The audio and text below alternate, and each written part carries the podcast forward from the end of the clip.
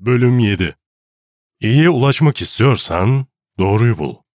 Doğruyu bulmak istiyorsan güzel bak. Azer odasına çıkarken ben de içimdeki endişeyi yutkunmaya çalışarak merdivenlerin başında durup gidişini izledim. Endişem boğazıma takıldı. Düğüm düğüm oldu. Merdivenler gözümde büyüdü. 3700 metre yükseklikteki Potala Sarayı'na dönüştü. Azer'in hemen ardından Potala görünümlü sıradan 10 basamaklı merdivenleri sürünerek acılar içinde tırmandım. Azer odasının kapısını yarı açık bir vaziyette bırakmıştı. Odama girerken göz ucuyla onu süzdüm. Yatağının hemen yanı başında duran koltuğa oturmuş, dirseklerini dizine yaslamış, elleriyle yüzünü ovuşturuyordu. Kederi ve düşünceleri birbirine sarılmıştı. Bir süre onu izlemiştim ama izlendiğinin farkına varamayacak kadar dalgın ve üzgündü. Çile odama girmekten vazgeçip parmak ucumda gıcırdayan merdivenleri inerek tekrar mutfağa yöneldim. İçim sıkılıyordu. Umut abinin yanına gitmeden önce kendimi rahatlatabileceğim bir şey arıyordum. Aklıma zamanında mutfağın çekmecelerinden birine fırlattığım sigara paketi geldi. Nihayet bulup bir tane yaktım. Sigara ciğerimi dağlayıp geçti. Umursamadım. Her çektiğim nefeste isyan ediyordu ama ben bu durumu aldırmadım. Biraz olsun uyuşmaya ihtiyacım vardı ve uzun bir aradan sonra içilen ilk sigara o tatmin edici duyguya erişmemi sağlamıştı. Başımda tatlı bir dönme, parmaklarımda karıncalanma başlamıştı. Sigaranın sonuna geldiğimde bütün dumanı yutup ciğerime hapsetmiştim.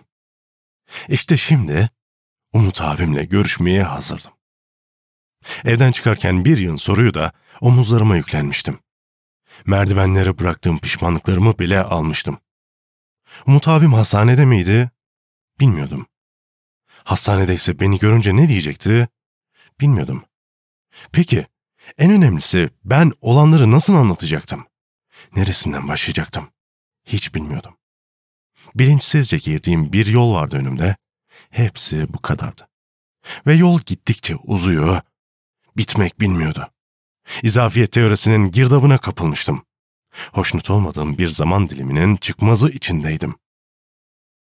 Masar Osman Hastanesi'ne vardığımda arabayı park ettim ve girişinde öylece durdum. Hastanenin o uzun ismine baktım. Bakırköy Profesör Doktor Masar Osman Ruh Sağlığı ve Sinir Hastalıkları Eğitim ve Araştırma Hastanesi. Ne kadar da uzun bir adı varmış bu hastanenin diye geçirdim içimden. Sanki ilk kez görüyordum. Daha önce hiç bu açıdan bakmadığım hastaneye ilk defa çare bulmak için giriyordum. Hastaneye girer girmez sağlı sollu ağaçlar ve alabildiğine yeşillik karşılıyordu sizi. Sanki bir tür dinlenme tesisi. Ama kimsenin uğramak istemeyeceği türden bir tesis. O gün ziyaret günü falan mıydı? Bu kadar insan, bu kalabalık nedendi? Yanımdan insanlar geçiyordu ama hiçbiri beni umursamıyordu. Öyle bir havası vardı ki buranın, sanki hastanenin kapısından içeri adım attığınız an bambaşka bir evrene giriş yapmışsınız hissine kapılıyordunuz. Hastane bahçesi ütopik bir ülkeydi. Herkes gülümsüyordu. Kimsenin derdi, tasası ve telaşı yoktu.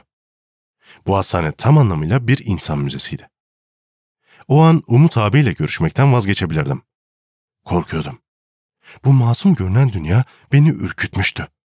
Daha önce hiç ama hiç incelemediğim şekilde etrafa bakmaya, insanları izlemeye başlamıştım. Ağaçların ve yeşilin içine daldım. Çimenlere oturup etrafı izledim. Kendi kendine konuşan insanlar geçiyordu yanımdan. Benim bir farkım var mıydı peki bu insanlardan? O kadar da korkulacak bir yer değil gibiydi. Bu büsbütün kendini kandırmak ve oyalamaktı. Ne yani? Çimenlere oturup pozitif düşüncelerimle etrafı incelediğimde içimi mi rahatlatmış oluyordum? Büsbütün kendini kandırmaktı bu. Bulunduğum dünya bir anda grileşip üstüme gelmeye başlamıştı. Yine o çaresizliğin leş kokusunu alabiliyordum. Hatta kendimi onun bir parçası, tam anlamıyla bok gibi hissediyordum. Günlük dozajım olan derin nefesimden birini daha alıp sırtımı bir ağaca yasladım. Gözlerimi kapatıp sadece dinlemeye başladım. içimdeki sesleri boğazlayıp etrafı dinlemeye koyuldum. O an duyabildiğim tek ses kuşların cıvıltısı ve yanımdan geçen insanların ayak sesleriydi. Güneş bugün yorgun olmalıydı. Ya da o bile benden vazgeçmişti artık. Cılız yansımasıyla ara ara sıyrılıp bulutun koynundan tatlı tatlı ısıtıyordu. Tuhaf bir huzurun koynundaydım. Gevşemeye başlamıştım. Cevher diye uzaktan gelen cılız bir ses duydum. Önce aldırış etmedim. Ama ses gittikçe yaklaştı ve bir el omzuma dokundu. Önce sol, sonra da sağ gözümü açıp güneşi sırtlanmış gibi görünen Umut abiyi buldum karşımda. Yıllar olmuştu görmeyeli. Fakat ben daha dün görmüş gibiydim. Aynı sıcak his yüreğimin merkezindeydi. Saçları oldukça kırlaşmıştı. Işıltısını kaybetmiş mavi gözlerinin kenarları kırışmıştı. Elini uzatıp beni oturduğum yerden kaldırdı. Elleri yaşlanmıştı. Bakışı, gülüşü ve bana sığılması hala aynı iştenlikteydi. Cevher, hayırdır ne yapıyorsun burada? Seni görmek istedim abi. Seni çok özledim. Ben hiç iyi değilim. 99 yılında göçük altından çekip çıkardığın çocuk gibiyim. Çaresiz ve korkmuş. Sığınacak hiçbir limanım kalmamış, sanki yalnızlığın pençesinde sıkışıp kaldım. Gerçekten sana ihtiyacım var abi. Bu kez sıkıca sarılıp sırtımı sıvazladı. Daha o anda güçlendiğimi ve doğru adreste olduğumu anlamıştım. Ah be oğlum. Biliyorum ama geçecek hiç merak etme. Her şey düzelecek. Bu cümle danışanlarıma söylediğim türden değildi. Güven duygusunun etek kemiğe bürünmüş haliydi Umut abim. Onun gibi olmayı çok istemiştim. Ama maalesef olamamıştım. Haydi, odama gidelim de anlat bana her şeyi. Odasına doğru yürürken havadan sudan sorular sorup beni rahatlatmaya çalışıyor. Arada bir de o sihirli parmaklarıyla sırtıma dokunup sıvazlıyordu. Sorduğu sorulara ezberimdekilerle cevap veriyordum. Aklım azardaydı. Aklım olmuş ama bitmemiş olaylardaydı. Odasına vardığımızda yardımcısına işaret edip ''Bir süre kimseyi alma kızım. Bize de iki sade kahve söyle sana zahmet.'' dedi. Umut abi oldum olası nazik ve insanların halinden gerçekten anlayabilen biriydi. Onun bu babacan haline hep imrenirdim. İdolüm de o benim. Ama gel gelelim ben hiçbir zaman onun kadar başarılı olamamıştım. Daha iyi misin? Evet abi. Biraz daha iyiyim. Yani olabildiği kadar işte diyelim. Ee, anlat bakalım neler yapıyorsun? İşler nasıl gidiyor? Tabii ki sakinleşemediğimi anlıyor ve ortamı biraz daha yumuşatmak için algımın yönünü değiştirmeye çalışıyordu. Ne olsun be abi işte. Bildiğin gibi. Diyebildim. Hayattan bıkkındığımı en iyi özetleyen cümleler bunlardı. Her insan için öyle değil miydi? Odan güzelmiş abi. Sen nasılsın? Her şey yolunda mı? Biliyorum. Seni çok ihmal ettim. Hayırsızlık ettim. Sadece işi düşünce yanıma geliyor gibi düşünme abi. İnan ki sen benim için çok kıymetlisin. Oğlum olur mu hiç öyle şey? Ben senin canını bilirim. Keşke bana hiç işin düşmese. Sen iyi ol, ben bunu bileyim kafi. Kahvelerimiz gelmiş, yudumlamaya başlamıştık. Bir an sessizliğin gölgesi vurdu yüzümüze. Sonra Umut abim asıl konuya giriş cümlesiyle ortadan ikiye böldü tüm sessizliği. Ee, gelelim asıl konumuza. Anlat bakalım evlat, neler oluyor, dedi ve arkasına yaslandı. Bense asıl konumuzun neresinden tutup başlayacaktım bilemiyordum.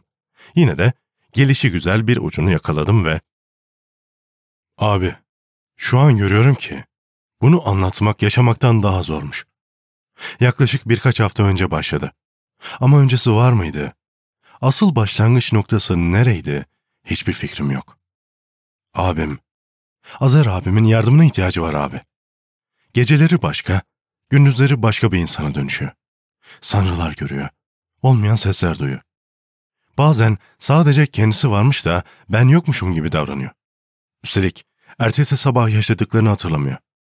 Aslında daha da kötüsü hatırlıyor ancak yaşananların benim tarafımdan gerçekleştiğini zannediyor. Ben büyük bir çıkmazın içindeyim abi. Korkuyorum abi. Hem de çok. Şizofreni olma olasılığı yüksek gibi görünüyor.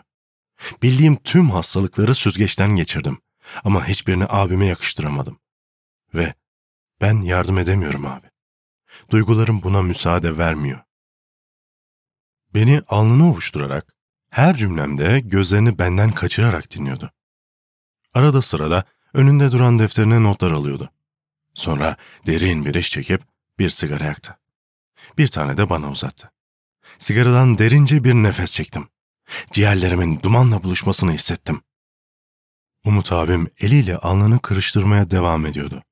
Her saniye yüzü daha da yaşanıyordu sanki. Yine bir anda aynı sessizliğin gölgesi çöktü yüzümüze. Bu kez sessizliği ortadan ikiye bölen ben oldum. Ne diyorsun abi? Düşüncelerin neler? Korktuğum olabilir mi? Elini alnından çekip gözlerimin içine baktı. Bakışları acımakla anlamaya çalışmak arasında bir yerdeydi. Aynı hızla bakışlarını kaçırıp bu tip sanrılar görmek tabii ki hiç normal değil. Ancak sen de az çok biliyorsun ki bu bazen diğer psikolojik rahatsızlıklarla da karıştırılabiliyor. Azay'la konuşmalıyım. Onu görmeden, onunla konuşmadan bir teşhiste bulunmak biliyorsun ki imkansız. Benimle konuşmayı kabul etmesini sağlayabilir misin? Gerçi eminim ki bu durumu kabul etmeyecektir ve görüşmeyi reddedecektir. Bu yüzden beni ziyaret ediyormuşsunuz gibi yapıp evime gelirseniz daha kolay olacaktır. Tamam Umut abi. En azından bunu yapabilirim. Dedim ve ev adresini yazdığı kağıdı cebime koyup ayağa kalktım. Benimle birlikte o da ayağa kalktı. Yine aynı sıcaklıktaki sarılmasını gerçekleştirip sırtımı sıvazladı. Odasından çıkarken kendimi bir nebze rahatlamış hissediyordum. Üzerimdeki yüklerin bir kısmını paylaşmış olmanın verdiği hafiflik vardı üzerimde. Doğru yolu bulmuştum ve artık sapmaya da hiç niyetim yoktu. Ve her zaman danışanlarıma kullandığım o sözü ilk defa gerçekten inanarak söyledim kendime. Her şey düzelecek.